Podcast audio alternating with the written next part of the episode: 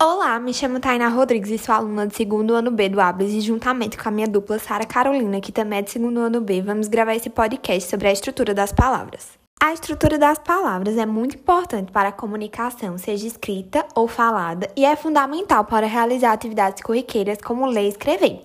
Desde os estudos na escola até a faculdade, é prescindível para interpretar questões, fazer uma boa redação e redigir um trabalho. Por meio de uma combinação e recombinação de morfemas, surgem as palavras que vão se interagindo ao nosso vocabulário e nos fazendo cada vez mais aptos a exercer a nossa competência linguística. Cada língua tem seus mecanismos próprios de formação de novas palavras. No caso específico do português, existem alguns processos, sendo que os dois mais importantes são a derivação e a composição. E assim finalizamos nosso podcast sobre a importância da estrutura das palavras.